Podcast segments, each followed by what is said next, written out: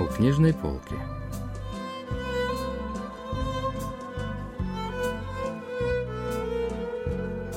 Рассказ пьяницы писателя Чейн Хо.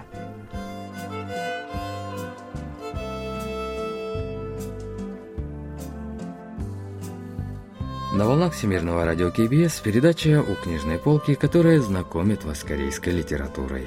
У микрофона Денис Ян, за режиссерским пультом Аня.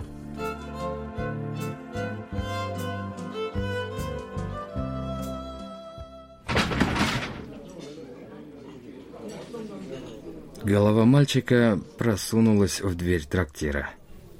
«Здравствуйте!» Большая часть пьяниц этого не заметили, и только один из них удивленно разглядывал мальчика. «Посмотрите-ка, только посмотрите-ка на этого сорванца!»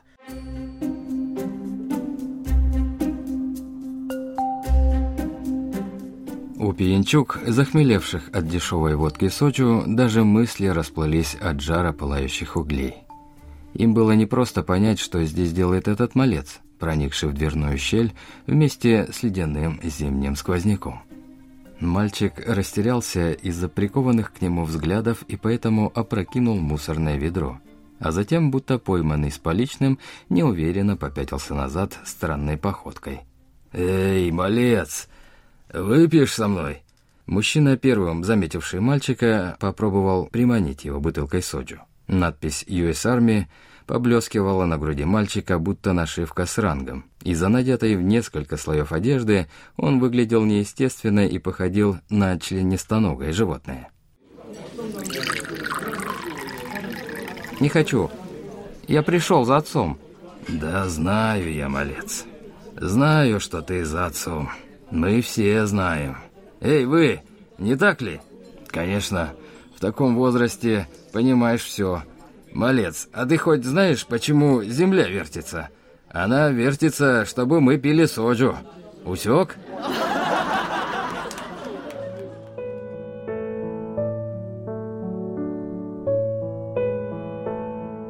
Рассказ Чейнхо «Пьяницы» был опубликован в 1970 году. Он начинается со сцены, в которой мальчик заходит в питейное заведение в поисках своего отца. «Да ушел он!» Ушел, говорю. Ушел? А он не сказал, куда? Кажись, он велел отправить тебя в трактир Пиньян, когда ты придешь. Но мальчик заколебался перед выходом из заведения.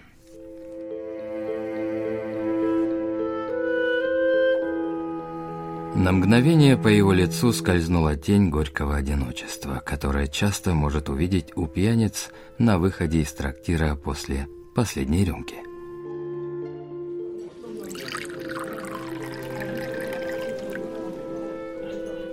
«Выпей рюмочку, умница ты наш!» «Не буду, я должен найти отца!» «Да, может, он из того трактира в другой уже пошел». Все равно я его найду. Буду искать до утра. Твоя мать помрет за это время. Мне достаточно отца найти. Он не такой, как все. Пьет он много, это правда. Но если берется за что-то, все у него получается. Однажды он сделал из меди золото. Понимаете? Золото.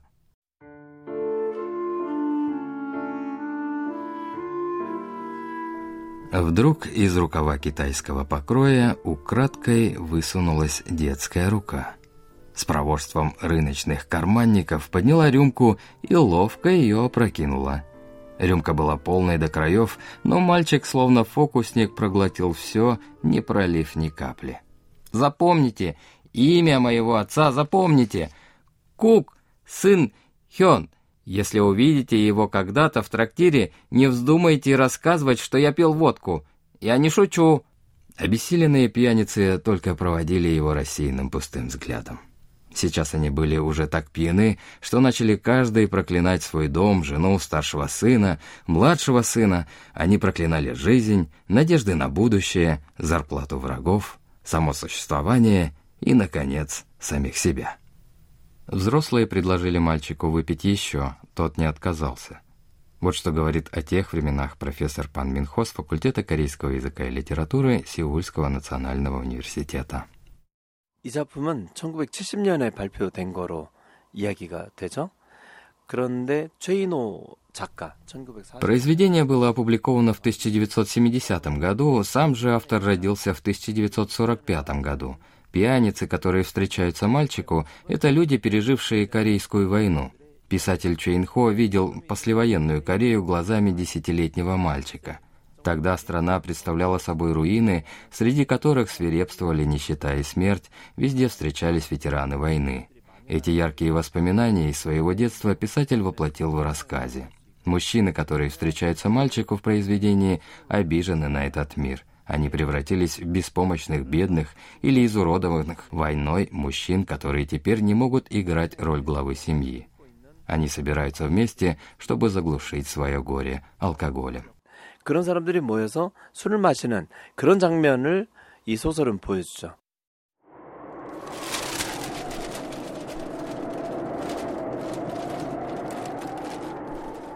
Мальчик зашел еще в пять мест и выпил как минимум семь стопок, но все еще был ненасытен.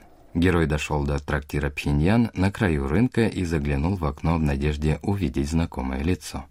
К счастью, там было два знакомых человека, а значит, можно было надеяться на выпивку и встречу с отцом. Но узнала мальчика только трактирщица. «Малыш, твой отец ушел. Он пошел к вдове. Правду тебе говорю?» Только теперь голос трактирщицы привлек внимание остальных к ребенку.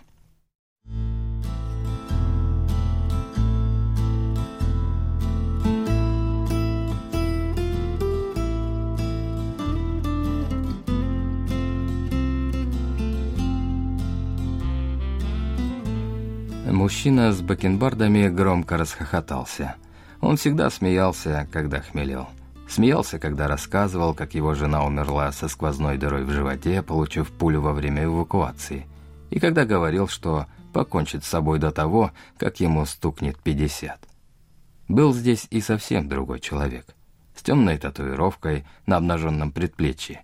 Он тихо сидел и молчал, а потом вдруг метал нож. Это были отголоски его правой руки, потерянной на войне. «Я видел его недавно», и это еще не все. Я даже выпил с ним. Моя мать, она умирает. Я видел, как она отхаркивала кровью. Мальчик в нерешительности подошел к столу. Там стояла бутылка дешевого сочу. Ребенок хорошо знал этот вкус.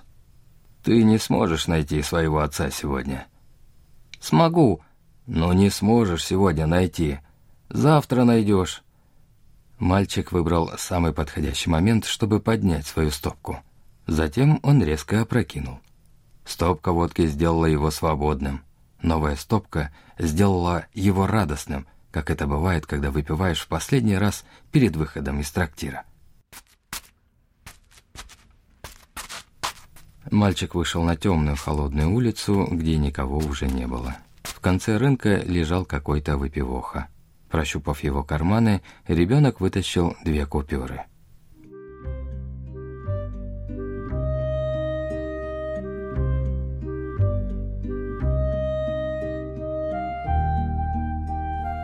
Сердце забилось быстрее в надежде выпить еще. Мальчик знал, что на две купюры можно выпить еще две стопки сочу.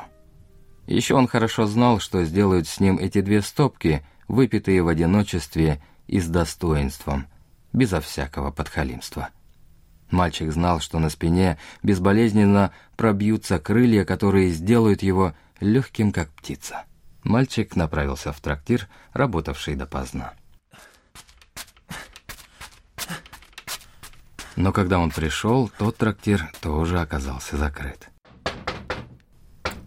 Через какое-то время появилась трактирщица – «Здравствуйте».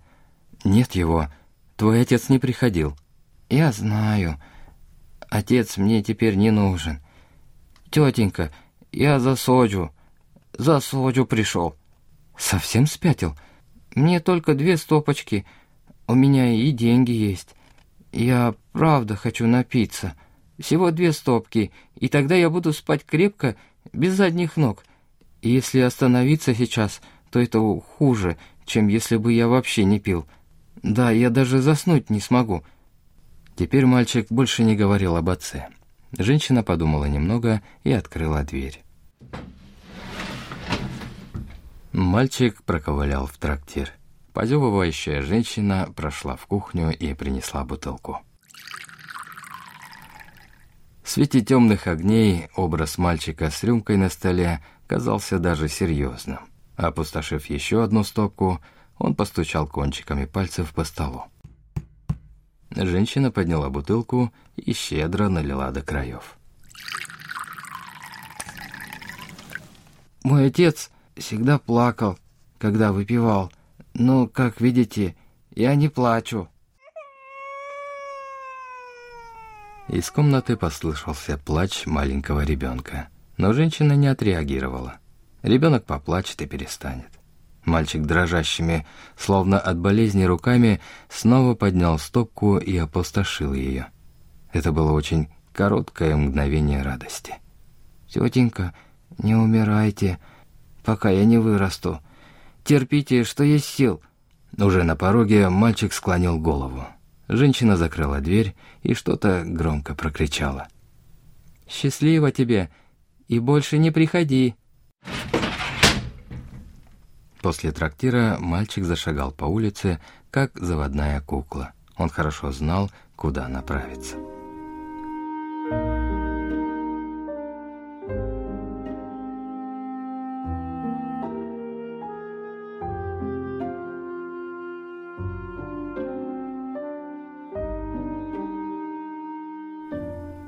На холме стоял детский приют – Свет уже не горел, и теперь дети, пытаясь защититься от холода, наверное, уже спали, съежившись, как маленькие комочки. Кто-то спал, скрипя зубами, кто-то, как и каждую ночь, капризничал из-за боязни темноты. «А, где же отец в такую ночь?» На секунду мальчик пошатнулся. Даже пьяный он не забыл, где находится лазейка в проволочном заборе, из которой он выбрался. На мгновение он забеспокоился о том, сможет ли в бархатном блеске темной ночи пробраться незаметно от воспитателя и благополучно залезть в постель, еще хранящую тепло его тела. И все-таки он решил положиться на оптимизм и беспечность, так свойственные пьяным людям. С подножья холма подул холодный ветер, смешанный с запахом пыли, Мальчик принюхался к нему, подобно гончей, и, стиснув зубы, твердо решил, что завтра он обязательно найдет своего отца.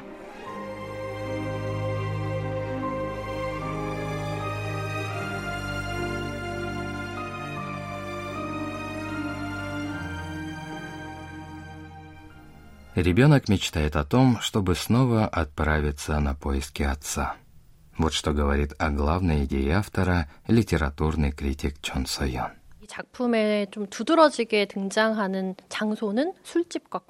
В этом произведении описываются трактиры и детский приют. Первых проводят время изолированные от жизни взрослые, во втором — незащищенные дети. Становление детей происходит во время общения со взрослыми, с которыми они могут себя идентифицировать. В первую очередь такими взрослыми являются, конечно, родители. Но юный герой произведения живет в приюте. Образ хорошего отца существует лишь в его воображении.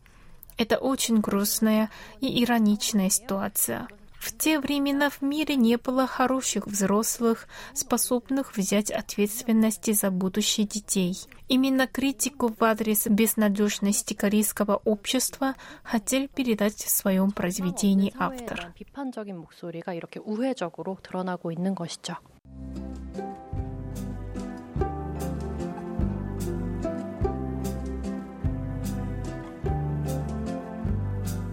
На этом мы заканчиваем рассказ о произведении пьяницы писателя Чейн Хо. Спасибо за внимание и до встречи через неделю.